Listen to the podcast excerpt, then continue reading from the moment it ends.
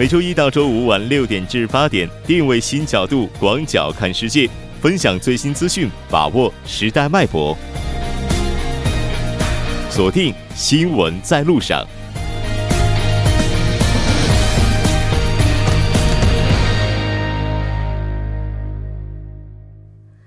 好了，欢迎回来，这里是正在为您直播的 TBS EFM 新闻在路上。稍后第二部节目当中将为您带来新闻在中国走进世界以及新闻字符。那接下来是广告时间，广告过后马上回来。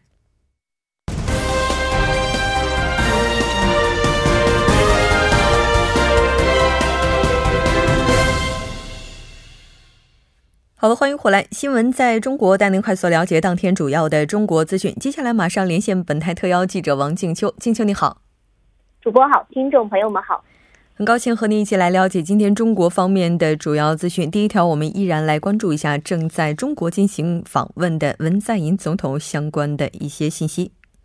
好的。韩国总统文在寅是于昨天起至十六号对中国进行国事访问，那这也是文在寅在今年五月就任韩国总统之后的首次访华。那今年恰好也是中韩建交整整二十五周年。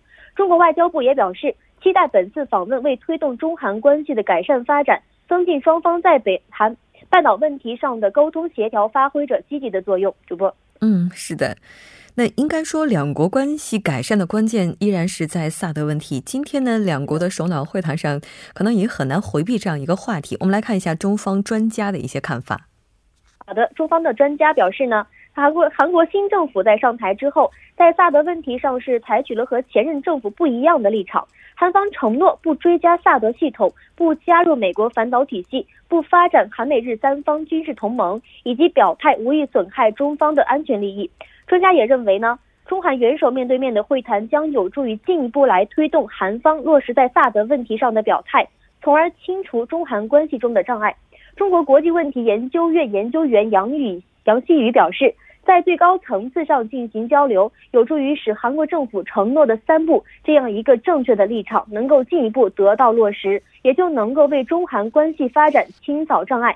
在另一方面，中韩原本就有很好的合作基础和广阔的合作空间。这次两国元首在北京会晤，一定会为下一步更广泛、更深入的合作注入新的动力，而且会规划出新的一些计划和措施。主播，嗯，是的。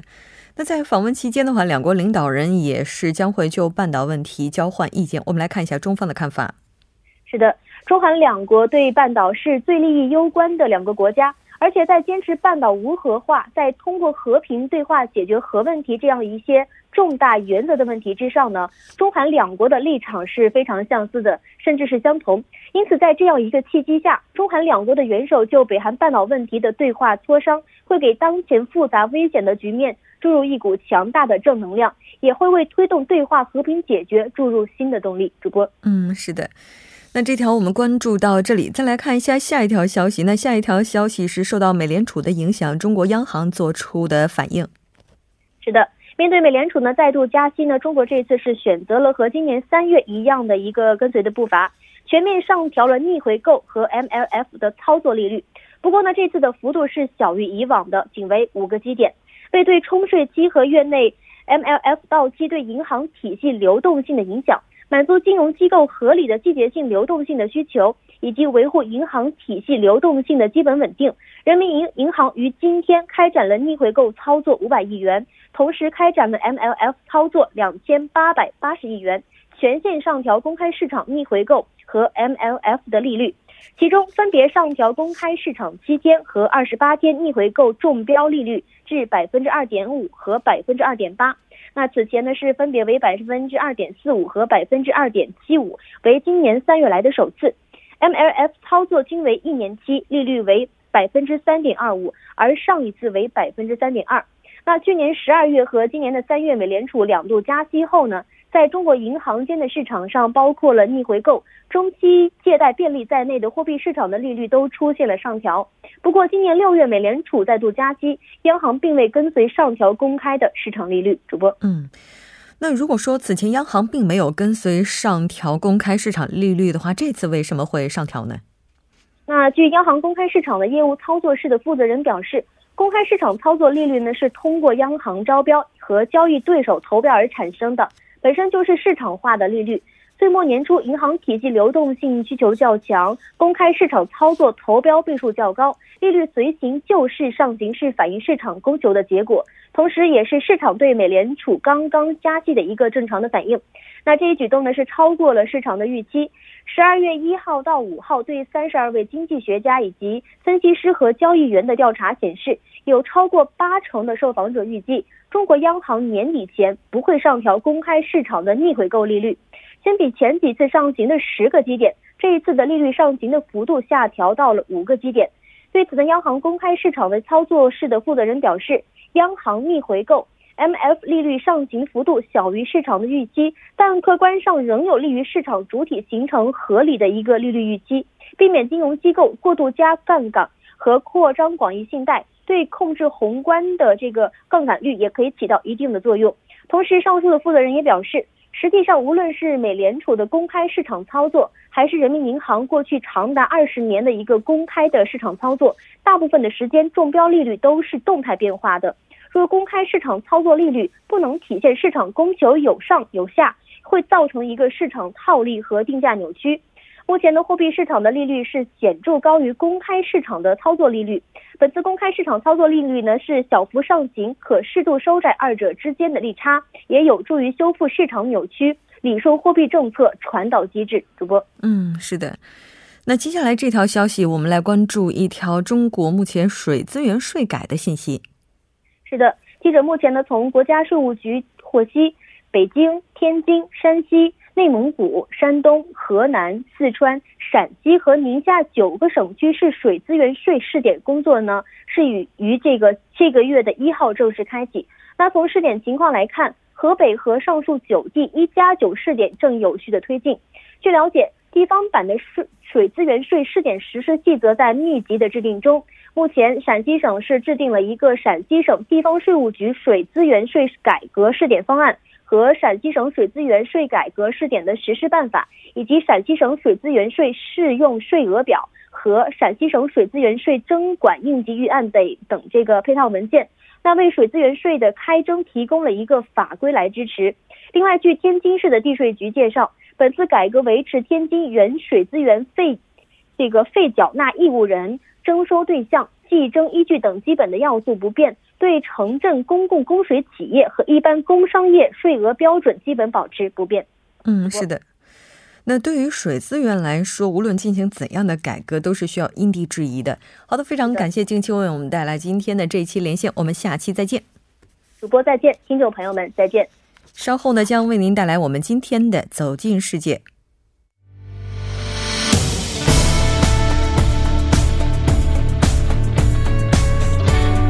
您现在收听的是《新闻在路上》。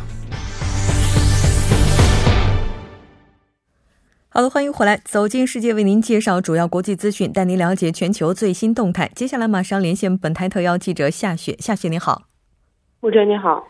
那很高兴和您一起来了解今天国际方面的主要资讯。第一条，我们来关注一下伊斯兰合作组织宣布承认东耶路撒冷为巴勒斯坦国的首都。好的。伊斯兰合作组织十三日在土耳其伊斯坦布尔举行了特别首脑会议后发布公公报，宣布承认东耶路撒冷为巴勒斯坦的首都。该组织还呼吁呢，联合国安理会维护耶路撒冷的法律地位，制止以色列对巴勒斯坦土地的占领。嗯，是的。那这次在这个公报当中，哈，也是对美国的做法进行了指责和警告。我们来看一下。是的，公报中称呢，美国承认耶路撒冷为以色列首都的决定是无效的，并且谴责美国总统特朗普单方面做出这一决定。公报指责美方的决定是对巴勒斯坦人民权利的侵害，是在蓄意迫害和平努力，也是对这个世界和平与稳定构成威胁。而且，公报重申致力于沟通过两国方案解决巴以冲突，并且警告美国应该承担不撤销其非法决定所引发的一切后果，包括呢这个丧失巴以和平进程调解人的地位。嗯，是的。那其实，在美国承认就是耶路撒冷这样一个地位的同时呢，我们刚才应该说我们在之前节目当中也提到了，他可能已经失去了巴以问题当中中间人的立场。我们来看一下巴勒斯坦总统他是怎么样表达自己看法的。好的，巴勒斯坦的总统阿巴斯在会议结束后的新闻发布会上表示呢，他们不再把美国视为和平中间人。因为作为和平中间人的基本要求是诚实和客观。自这个特朗普六日宣布承认耶路撒冷为以色列首都，并且呢表示将启动美驻以使馆从这个特拉维夫迁往耶路撒冷的进程，他的这一举动是遭到了国际社会的普遍反对。而加沙地带和约旦河西岸呢，连续数日是爆发了很大的冲突，在其他的国家也是引发了不断的这个抗议和示威。嗯，是的，没错。那这条消息我们关注到这里，下一条消息我们来看一下美联储今年年内的第三次加息。那刚才在韩国以及中国新闻部分，我们都已经看到了两国的反应。那接下来我们来看一下美国的情况。好的，美国联邦储备委员会十三日宣布，将联邦基金利率目目标区间上升二十五个基点到百分之一点二五至百分之一点五的水平。这是美联储今年以来第三次加息，也是符合市场的普遍预期。嗯，是的。那这次的话，美联储上调利率的原因是什么呢？美联储当天是发表了声明，表示呢，十一月份以来的近期显示，美国经济保持稳健的增长，就业市场继续强劲，失业率进一步下降，家庭消费保持温和增长。企业固定资产投资近几个季度都有所回升，但今年以来，美国整体通胀率出现下滑，仍低于美联储百分之二的目标。声明表示呢，曾经重创美国南部墨西哥湾沿岸地区的飓风以及灾后重建活动对近几个月的经济、就业和通胀产生影响，但是呢，并没有实质性的改变美国整体经济增长的前景。因此呢，美联储仍然预计美国经济将保持温和的扩张，就业市场保持强劲，通胀水平呢将在这个中期内稳定在百分之二目标附近。嗯，那当天我们也来看一下这个发布的对于各项指标的预测内容情况怎么样？好的。美联储发表的这个经济预测显示呢，二零一七年美国经济预计增长百分之二点五，这是高于九月份预测的百分之二点四。到一七年底，美国失业率预计为百分之四点一，低于九月份预测的百分之四点三。美联储同时预计一八年美国经济增长百分之二点五，也是高于了九月份的预测。到一八年底，美国失业率预计为百分之三点九。是低于九月份的预测。美联储当天发布的利率预测显示呢，到二零一八年底，联邦基金利率中值将升至百分之二点一。这就意味着美联储预计在这个二零一八年加息三次，这是与九月份的预测保持一致的。嗯，是的，应该说美国的这样一个举措真的是牵一发而动了全身。那这条消息我们先关注到这里，再来看一下今天的下一条消息。那根据了解，日本大阪也是正式决定和旧金山解除友好城市关系。我们来看一下具体的内容。好的，据日本共同社报道呢，日本大阪市市长吉村洋文十三日透露，已经召开了高层会议，正式决定解除。与美国旧金山市六十年的友好城市关系，而他此前呢曾经表达了由于反对该市接管设置象征原日军慰安妇问题的少女像而解除该关系的意向。嗯，是的，没错。那这次的话，这个我们也了解到，大阪和旧金山市它是于一九五七年因为互相都是港口城市而缔结了友好关系，今年也是六十周年了。那这条关注到这里，我们再来看一下今天的下一条消息。好的，据俄媒报道呢，俄罗斯联邦委员会消息人士表示，该委员会将在十二月十五日的会议上宣布选前活动开始，并确定俄罗斯总统选举将于二零一八年三月十八日举行。嗯，那目前的话，都会有谁参加这次俄罗斯的总统选举呢？目前呢，除了现任的俄罗斯总统普京已经表示打算参加竞选，此外呢，还有俄罗斯自由民主党领导人日里诺夫斯基和这个俄罗斯的亚伯鲁党创始人之一的亚夫林基林基林斯基都已经表示了将这个参选。而这个俄罗斯的共领导人久加诺夫称呢，自己作为该党的主席已被推推举参选，但是呢还没有做出最终的决定。此外呢，像这个俄罗斯增长党已经决定推举该党的主席俄俄总统保护企业家权利全权代表鲍里斯作为这个总统候选人参选，而像另外还有这个记者和电视主持人这个克谢尼亚也准备参加本次总统竞选。嗯，花落谁家？我们等待三月十八号，二零一八年。好的，非常感谢今天夏雪带来的这一期连线，我们下期再见。好的，下期见。稍后来关注一下这一时段的路况、交通以及天气信息。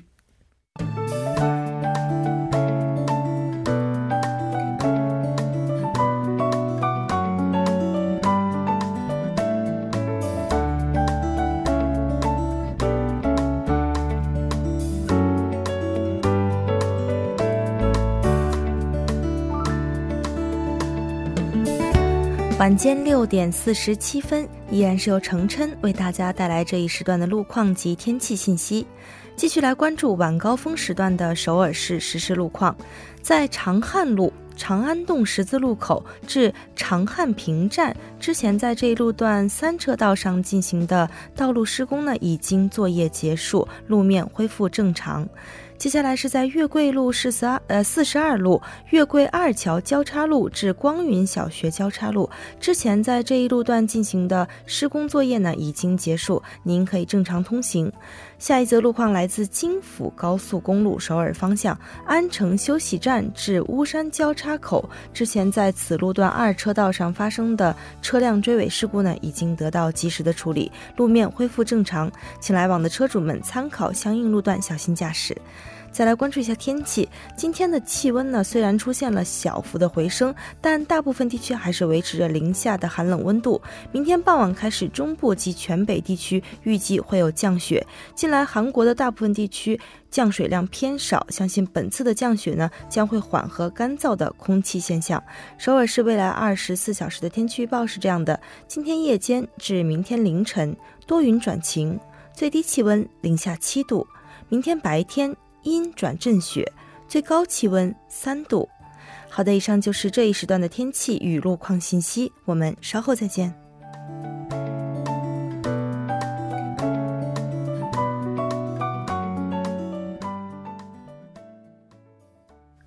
好的，欢迎回来，聚焦热门字符，解读新闻背后。接下来马上请出栏目嘉宾音乐，音乐你好，你好，主播。非常高兴和尹月一起来了解今天的新闻字符。今天的字符的话，算是回归了最近的热点，终于不再是悲剧了。对我们终于这个褪去了一些这个悲剧的色彩嘛。我们聊一下最近这个各大中国媒体也好，韩国媒体也好，比较热议的这个文总统访华的这样的一个行程。嗯，所以今天的色彩应该是正剧。对我们是一个比较中立的，叫韩国总统访华的必修课。必修课提到必修课的话，我觉得这次应该说文总统准备的特别的充分。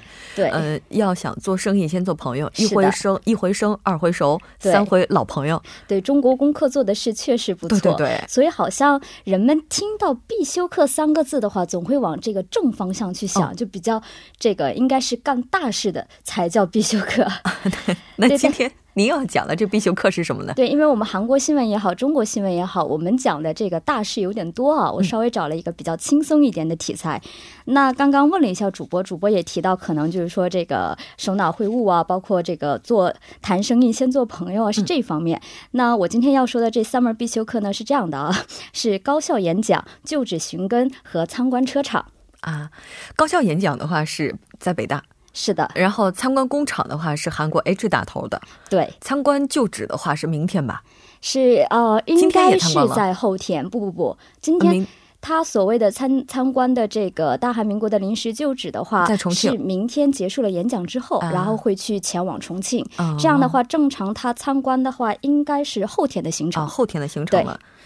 那这个他这个必修课，其实说实话，还真的是要认真的去背一背。特别这次的行程的话，是两个地方要做的事情还是非常多的。是的，当然这个必修课的这样的一个 title 啊，不是我起的，是一个韩韩联社就韩国比较大的这个新闻媒体他指出来的。他也是总结了这个历代的总统他们的一个这个行程，所以得出了这个韩国总统访问中国的时候，他们一定会去做的这个三个必修课。我觉得除了这个之外，还要了解一下中国的饮食习惯。我也看到这个文总统的话，也是尝试了一下中国的豆浆油条。是的，这是我非常喜欢的一个早餐组合。其实我们刚才在休息的时间还在讨论啊，说这个豆浆油条的组合怎么样。然后我加了一句，它可能和豆腐脑更配。我觉得豆腐脑是应该跟小笼包更配。各种吃法吧。那这次文总统的话，他是怎么样修这个必修课的呢？哎，我们来看一下，是刚刚简单的说了一下，我们正式总结一下，是在这个十五日，也就是明天呢，这个文总统会访问北大，然后发表这个演讲。那这个说是是李明博总统呢，这个零八年五月在北大演讲之后呢，韩国总统时隔九年再次回归北大。那么之后，这个文在寅呢将会会晤中国的国务院总理李克强和全国人大党委会的委员长张德江。那之后会前往重庆，也就是访华的最后一天的十六日，文在寅总统呢会先访问这个位于重庆的大韩民国临时政府的旧址。嗯，其实这个韩国的重庆的这个旧址呢是有这个韩国建国之根之称，其实还是蛮重要的这样的一个。我一直以为上海的这个临时政府会更重要一点。那在当天的下午呢，文在寅将将会访问刚刚说的这个 H 打头的汽车的第五工厂，那么之后呢会结束这个访华的日程回国。嗯，是的，那应该说高校演讲的话是历代韩国总统的一门必修课了。对，这个好像好像呃我的印象当中就是比较近的这几位总统都有过。是的，而且这个高校的演讲，它的惯例是只限于北大和清华，只限于两所高校，说是为了给中国这个未来的领袖人留下这个比较好的印象。我想，如果领袖以后不出自 不出自这两所学校，是不是有点亏？我们来回顾一下啊，是这个呃，韩国的前总统这个金永三、金大中和李明博呢是在北大进行的演讲，那前总统这个卢武铉和朴槿惠呢是在清华大学演的演讲。我们知道，咱们中韩建交是九二。年建的交嘛，那时隔建交一年半之后，也就是九四年，然后当时的韩国总统金泳三在北京大学演讲的时候呢，用了这样的一个比喻啊，说是中国的江河大多自西向东流，那韩半岛的江河呢是大多自东向西，是在黄海汇合，由此来强调这个中韩交流是两国的宿命，所以可能在交流当中我们会有。会发生不快，但是这是我们的宿命，所以为了这个宿命呢，所有的一切还是尽量往这个美好的方向去发展。那在九八年的时候，前总统这个金大中在北大呢是以中韩伙伴关系为主题发表了演演讲，当时是赢得了上千师师生的这个十五次掌声啊。再到了这个零三年，卢武铉总统呢是选择了在清华大学演讲，他呼吁呢是终结对立与矛盾的东北亚历史，团结合作，开创和平繁荣的这样的一个时代。然后再到了零八年，是李明博在这个北大演讲的时候呢，坦率的讲述了他白手起家的这个成功故事，也鼓励了中国大学生呢是表示这个屡战屡败呢是年轻人的特权。那么前总统这个朴槿惠访华，我觉得这个可能是在我们这一代年轻人会印象比较深刻。的那么一次，对，因为他当时是引用了像《管子》啊、《中庸》啊不少这个中国经典，还在开头和结尾呢是秀了大秀这个中文，所以当时也是这个当时中国的媒体是分外夸赞他的中国实力，也算是为之后这个中韩的蜜月期算是开了一个好头。对。确实是那次的访华之行的话，给两国带来的影响是非常深远的。那刚才提到说还有一个打卡的点儿哈，是大韩民国临时政府。刚才也提到了说，重庆的话，它可能对于韩国人的意义是更为深远的。对，所以这一次文总统他前往的就是这个重庆的大韩民国旧址。那我简单在这里面给大家科普一下，那可能和更多人这个熟知的上海旧址不同，重庆的这个旧址呢，曾经险遭这个拆除，是这样，在一九。一九年三运动之后呢，韩国是首次在中国的上海扎根，并成立了这个流亡的政府。之后因为这个战争的关系，它是辗转了杭州、南京、广州等地之后呢，最后是落脚了重庆。然后于一九四五年嘛，再次迎来了这个光复的之日。那这个大韩民国临时政府呢，在二十世纪九。九十年代，我觉得应该那个时候属于开发这个西部的那一段时间，是因为重庆城市的重新开发计划呢而面临被拆除的这样的一个危机。对，但中韩政府呢共同决定对其进行了修复，并于九五年呢作为这个纪念馆开馆了。然后现在的纪念馆内呢展示着这个独立运动家和光复军的照片，还有影视的资料，还有各种遗物等等。嗯，是的，没错。应该说，它也是两国关系友好的一个象征了。其实还有一门必修功课的话，应该就是参观工厂了。是的，这也是历届总统都应该要去走的一个点儿了。好的，非常感谢今天尹月带来的这一期节目，我们下期再见。好的，我们明天再见。那到这里，我们今天第二部节目就是这些了。稍后在第三部节目当中再见。